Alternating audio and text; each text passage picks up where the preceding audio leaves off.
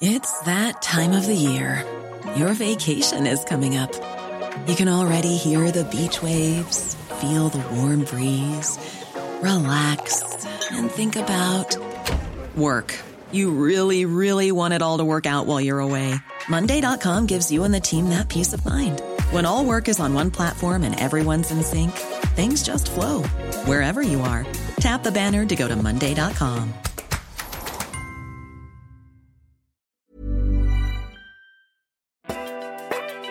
and welcome to New Scientist Weekly, your curated selection of the week's science stories. I'm Christie Taylor, currently in Portland, Oregon. And I'm Sophie Bushwick in New York.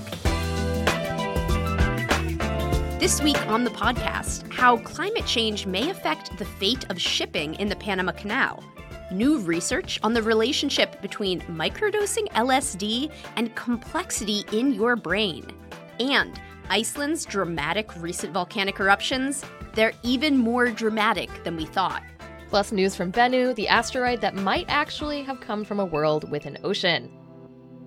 But first, this week we had two exciting bits of news on the fusion energy front. One reactor in the UK claims to have set a new record, and we'll get to that in a moment. But also, there's Lawrence Livermore National Laboratory, where reaction has reached the point of breaking even in terms of energy out versus the energy it takes to do the reaction in the first place. Matt Sparkes is here. Matt, I definitely remember a similar claim about a year ago from the same lab.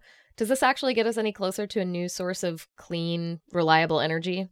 Yeah, you're right. This this is a confirmation of a of a previous result, but a, a bit more as a bonus as well. So in 2022, there were rumors that later got backed up by an official announcement that the lab's inertial confinement fusion experiment had broken even. Basically, that it had created the same or more power than was put in to sustain it. That's a really crucial point because um, really there's no reason to build a power plant that consumes more power than it generates. It's, it's not a good business model. So, what we've seen this week is five peer reviewed papers confirming that result and they also revealed that they've bettered it since. So the the 2022 experiment put out 1.5 times the power consumed, and we now know that another run in September last year pushed this to 1.9. Okay, that's quite a jump. But presumably that's not exactly the sort of jump that means that we can now build, you know, practical fusion reactors and push clean, plentiful energy around the planet, thus solving climate change in one fell swoop and then holding hands and singing about it, right? no, no, not by a long way. Uh, for one thing, the ratio of energy in to energy out is based on the output of the lasers that kickstart the reaction, but they're they're really inefficient. So the, the true amount of energy you put in is is vastly higher. Then you've got the problem that ICF reactors they fire once for a, a really brief moment of time, and then they take at least a day to reset. So a, a practical reactor would need to fire many, many times a second in order to be useful. Then there's a handful more of those sorts of enormous problems that also need to be overcome, uh, including reliably making the fuel pellets, extracting the power in a useful way, and all of that sort of thing. But it's uh, it's a really good result, and it's one which pushes at the boundary of our understanding of nuclear fusion. People often joke that fusion power is 20 years away, and it always will be. So, does this really bring us closer? Yeah, it does. It, it, advances our knowledge of fusion and it sets a new record for this type of device. So it's it is bringing us closer, but there's still decades of scientific research and engineering work ahead. So we're a little bit closer now to something that's a really long way away. Experts they told me this week that we can't take this as a sign that we can sit back and wait for this to come and solve climate change for us. That you know, there's still uncertainty whether it will work, and if it does, it'll be much too late for that. So, Lawrence Livermore National Laboratory is using ICF, which is this technique where they essentially hit pellets of fuel with lasers. But that's not the only approach to fusion. We also have news about a different kind of fusion experiment today the JET reactor run by the UK Atomic Energy Authority. Yeah, so JET is what's called a tokamak reactor, and tokamak reactors contain fusion uh, reactions in a donut shape with powerful electromagnets. And JET's been doing experiments in Oxfordshire since the 80s when it was first set up, and it's been gradually ramping up in power throughout all the time since. It's actually been shut down for good now, shut down at the end of last year. But just before that, scientists gave it a big send off. They were presumably less worried about breaking something than they usually were, and they smashed their own record for both the duration and energy output. They also smashed the world record for energy output of any type of fusion reaction. Nice. So Yeah, it's a good result. So previously they'd managed five seconds at 59 megajoules, but late last year they managed an extra 0.2 seconds and they ramped up the output to 69 megajoules, is a nice way to sort of end the experiment. And you can actually hear what the world's most energetic fusion reaction sounds like because they somehow got a camera that could survive the plasma and released a video. Oh, awesome.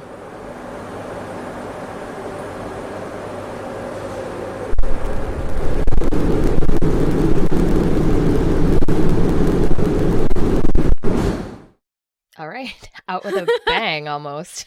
Yeah, I don't know what I expected, but that was very cool to listen to. Yeah, I'm I'm genuinely surprised that they could record that in any way, considering what's going on inside there. So uh, that was JET that you heard, and a new tokamak reactor called ITER is being constructed at the moment that should start experiments in 2025, and that will take things much further and, and set its own records, hopefully. As the world gets warmer, our infrastructure keeps running into trouble. That's because structures built a long time ago are facing extreme conditions they weren't designed to handle. And one of the clearest examples of that right now is the Panama Canal, where a historic drought has caused a shipping traffic jam that's having a real impact on the global economy. This week, James Dinneen looked into what's happening in Panama and what this means for the future of one of the world's most important shipping routes. Hi, James. Hey, All right, so when we talk about old infrastructure, just how old are we talking with this one? uh, so more than 100 years old in this case. The Panama Canal is, just to refresh, a waterway that cuts across one of the narrowest points of Central America to connect the Pacific and Atlantic Oceans. And since it was completed in 1914, it has served as the fastest way for ships to sail between the two oceans. So it's hugely important for global shipping. Around 5% of all shipping routes pass through it. It's sometimes called a global choke point because disruptions there have effects everywhere. And you've reported about how there's a lot of disruption right now because of a drought. I'm sure that low levels on any body of water make shipping harder, but does it get more complicated with a canal? Yeah, pretty much. So on the Panama Canal, it all has to do with locks, which ships use to pass through the canal. The locks lift the ship up from sea level, enabling it to cross the continental divide on a large reservoir that forms the middle part of the canal and then bring it down on the other side. Filling those locks takes a massive amount of water, roughly 200 million liters of fresh water for every ship that goes through the canal. And all that water is supplied by a big reservoir in the middle of Panama. And when that reservoir runs low, it causes problems. Now, this, this isn't entirely new. Droughts have led to restrictions on the canal before. And there's a body called the Panama Canal Authority that governs that kind of decision. But things appear to be worse this time, with the reservoir having fallen to record low levels for several months. That's due both to a surge of ships trying to use the canal, as well as a record drought brought on by El Nino and exacerbated by higher temperatures with climate change. Adding to the problem, nearly half of Panama's population relies on water from that very same reservoir for drinking water, and it's also used for other things like agriculture and mining. Yikes. I would not want to be the one who's pitting global shipping against the water needs of millions of people. So, how is the Panama Canal Authority weighing this balance? Yeah, it's definitely a dilemma. So the first restrictions came early last summer, but they've tightened since then. Only 22 ships per day were allowed through in December, which is the lowest number since the 1980s when the whole canal was closed because the US invaded Panama. Currently, 24 ships per day are being allowed through the canal, which is about a third fewer than normal for this time of year. That may not sound like a big deal, but combined with disruptions to shipping elsewhere, it has raised the cost of shipping goods around the world. And it's an even bigger disaster for Panama's economy, which depends on revenue from the canal. Normally, the canal brings in between three to five billion dollars each year. Now, the Panama Canal Authority is estimating it will lose between 500 and 700 million dollars in 2024 due to this water crisis. These restrictions are likely to ease with the rainy season come May, and El Nino is expected to recede in the next few months. But this is the third time in the past decade drought has severely disrupted the canal. And many people are concerned about more severe droughts with climate change repeating this problem in the future, making the Panama Canal an increasingly less reliable shipping route. is the Panama Canal doomed? Like, what can be done to keep it usable? well, one researcher I spoke with put it simply just add water. of course, that's easier said than done. There are things that the Panama Canal Authority is already doing to use water more efficiently, such as sending two ships at once through the same lock when possible. But mm. a spokesperson told me a long term solution will require far more substantial changes than that. The main idea now is to build at least one additional reservoir to capture more water during the rainy season that can be used to top up the canal when levels get low. But this will be extremely expensive, and the prospect of flooding more land in the tiny biodiverse country of Panama is proving to be a really controversial political issue. All right, every week we bring you some of the most important science news. But what about wonder, joy, the ineffable, etc.? Escape Pod is one such um escape for you there. This week's episode is all about mass, from a group of insects nearly too light to be weighed to the mysterious and weighty dark matter, and that's already in your feed. And coming up on Culture Lab next week, culture editor Alison Flood is interviewing the author Naomi Alderman about her latest book, the mindset of disaster prepping, and the mystery of why humans turned to agriculture all those thousands of years ago for more than a hundred generations, people who are living that settled lifestyle were doing much, much worse than people who are hunter gatherers. So, why did they keep doing it? Why did they carry on with that? That's coming next Tuesday, right in this feed. It's that time of the year. Your vacation is coming up. You can already hear the beach waves, feel the warm breeze, relax and think about work. You really, really want it all to work out while you're away. Monday.com gives you and the team that peace of mind.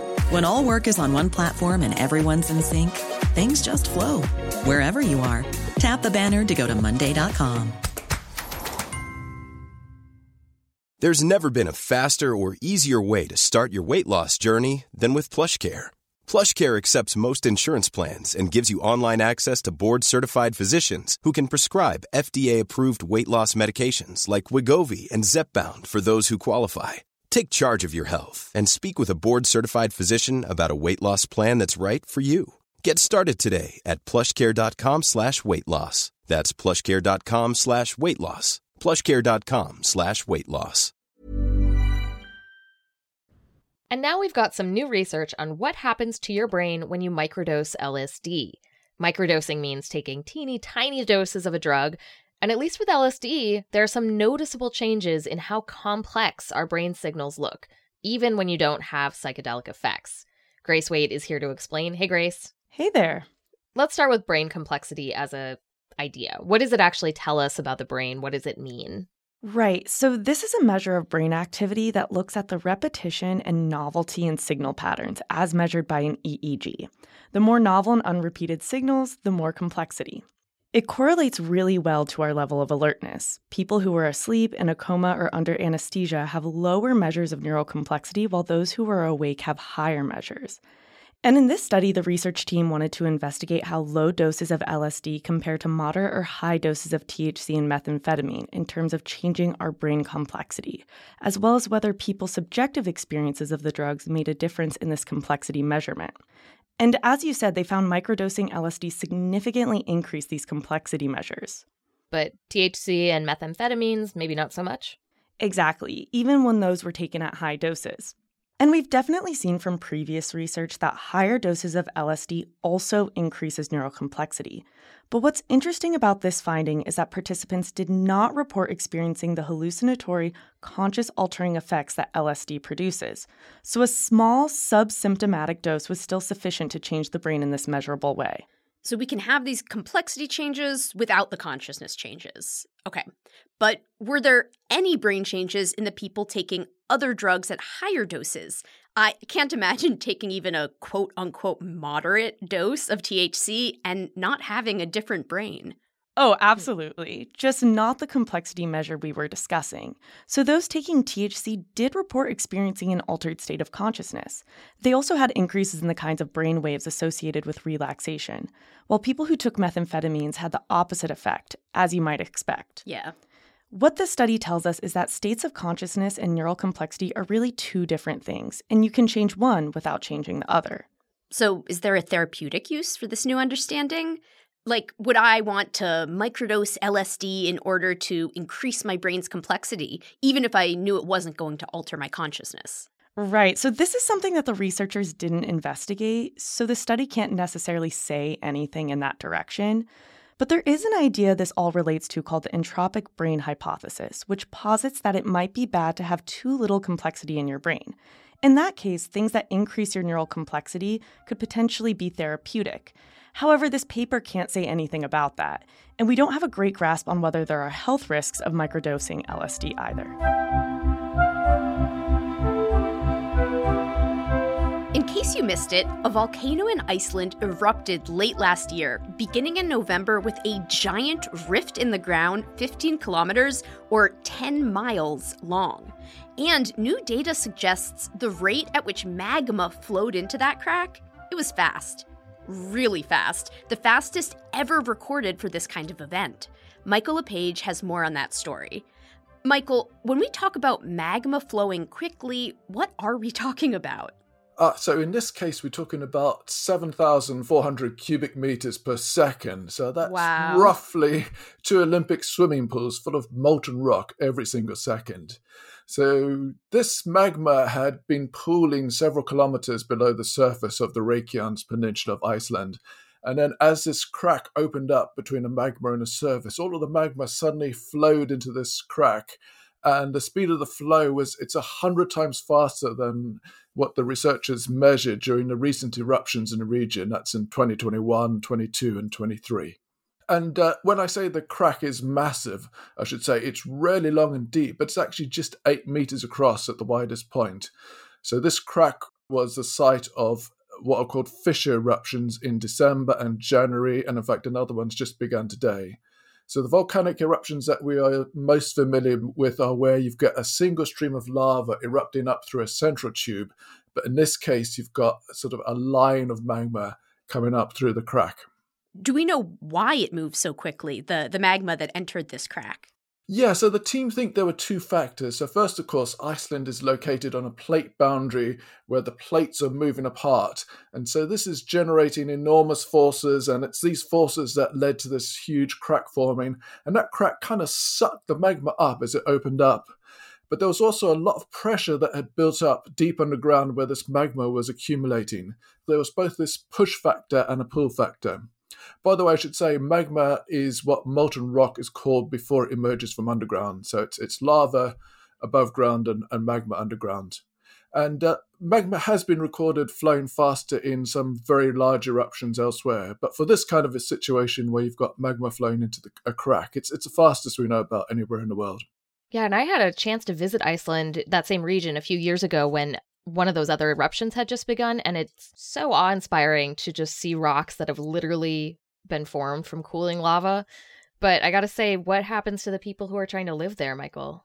Yeah, well, it's it's pretty problematic as as one of the researchers told me, it's really hard to predict exactly what the Earth will do. So the team think it's likely that eruptions are going to continue for months or years, and in fact, as I said, another one started today.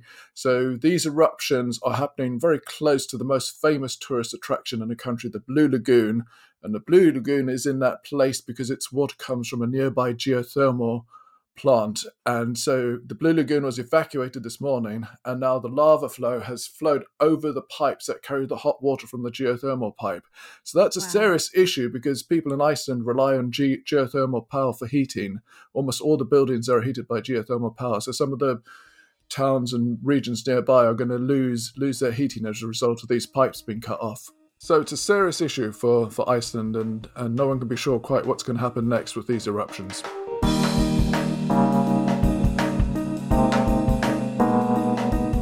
Okay, Sophie, we've got some other exciting news. I need to tell you about the asteroid known as Bennu. So, scientists have been hard at work analyzing the samples from this asteroid, and they think that Bennu may, in fact, have been a chunk from an ocean world based on the data that they've gathered so far. Wait, how do you learn all that from just a handful of rock chunks and dust? Right. Well, that's a great question. And there are a lot of instruments involved, including X ray diffraction, which is this technique for revealing which minerals are in a rock sample. And Bennu seems to have a lot of a mineral group called serpentinites.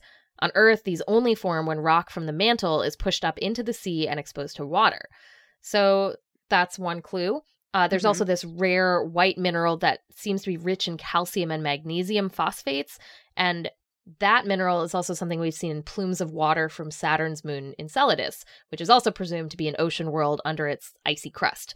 So, the thought from these data points is that Bennu could have been knocked off a small ancient ocean world in the early solar system and then eventually made its way to our asteroid belt.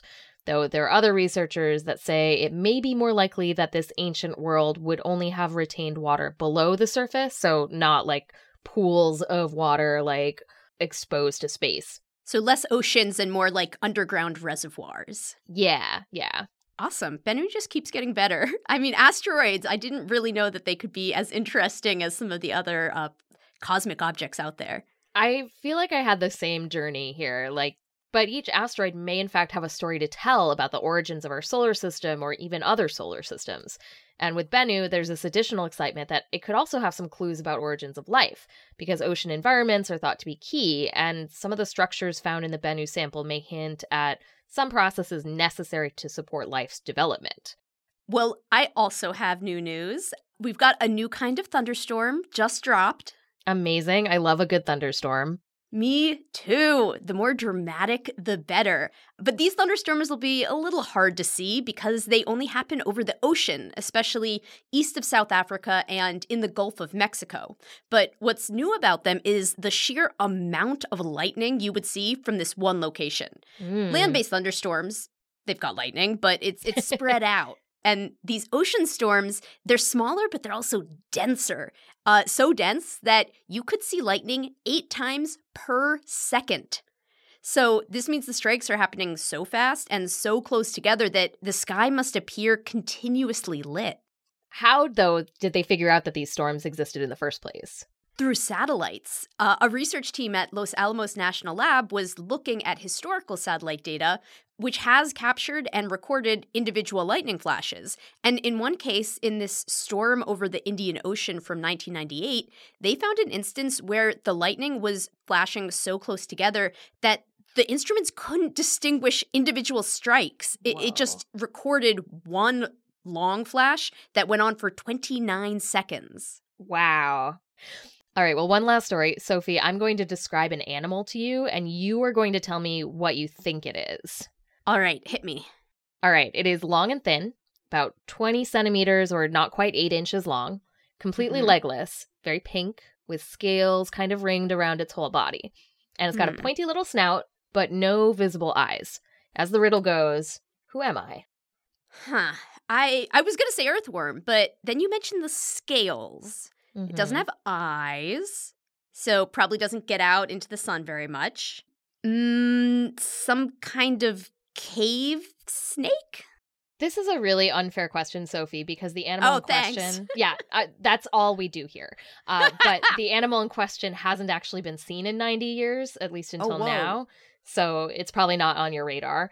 But it's what's called a sharp snouted Somali worm lizard. All those words are its name. Worm because no wow. legs, lizard because genetically and evolutionarily speaking, it is in fact in the lizard family. Evolution, you sneaky genius.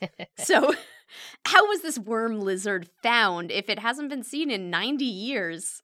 I think that's the most amazing part of this story, Sophie. The lizard lives in a part of Somalia near the Ethiopian border that's been really hard for scientists to access because there's so much conflict in the area. But a charity that's working on clearing landmines there, which means digging in the ground, found one in the course of doing their work. And they sent a photo to a researcher who confirmed it was this very specific animal that hasn't been seen in almost 100 years. And what that kind of says is that there might be a lot of biodiversity that the research world is missing out on because of wars or conflict.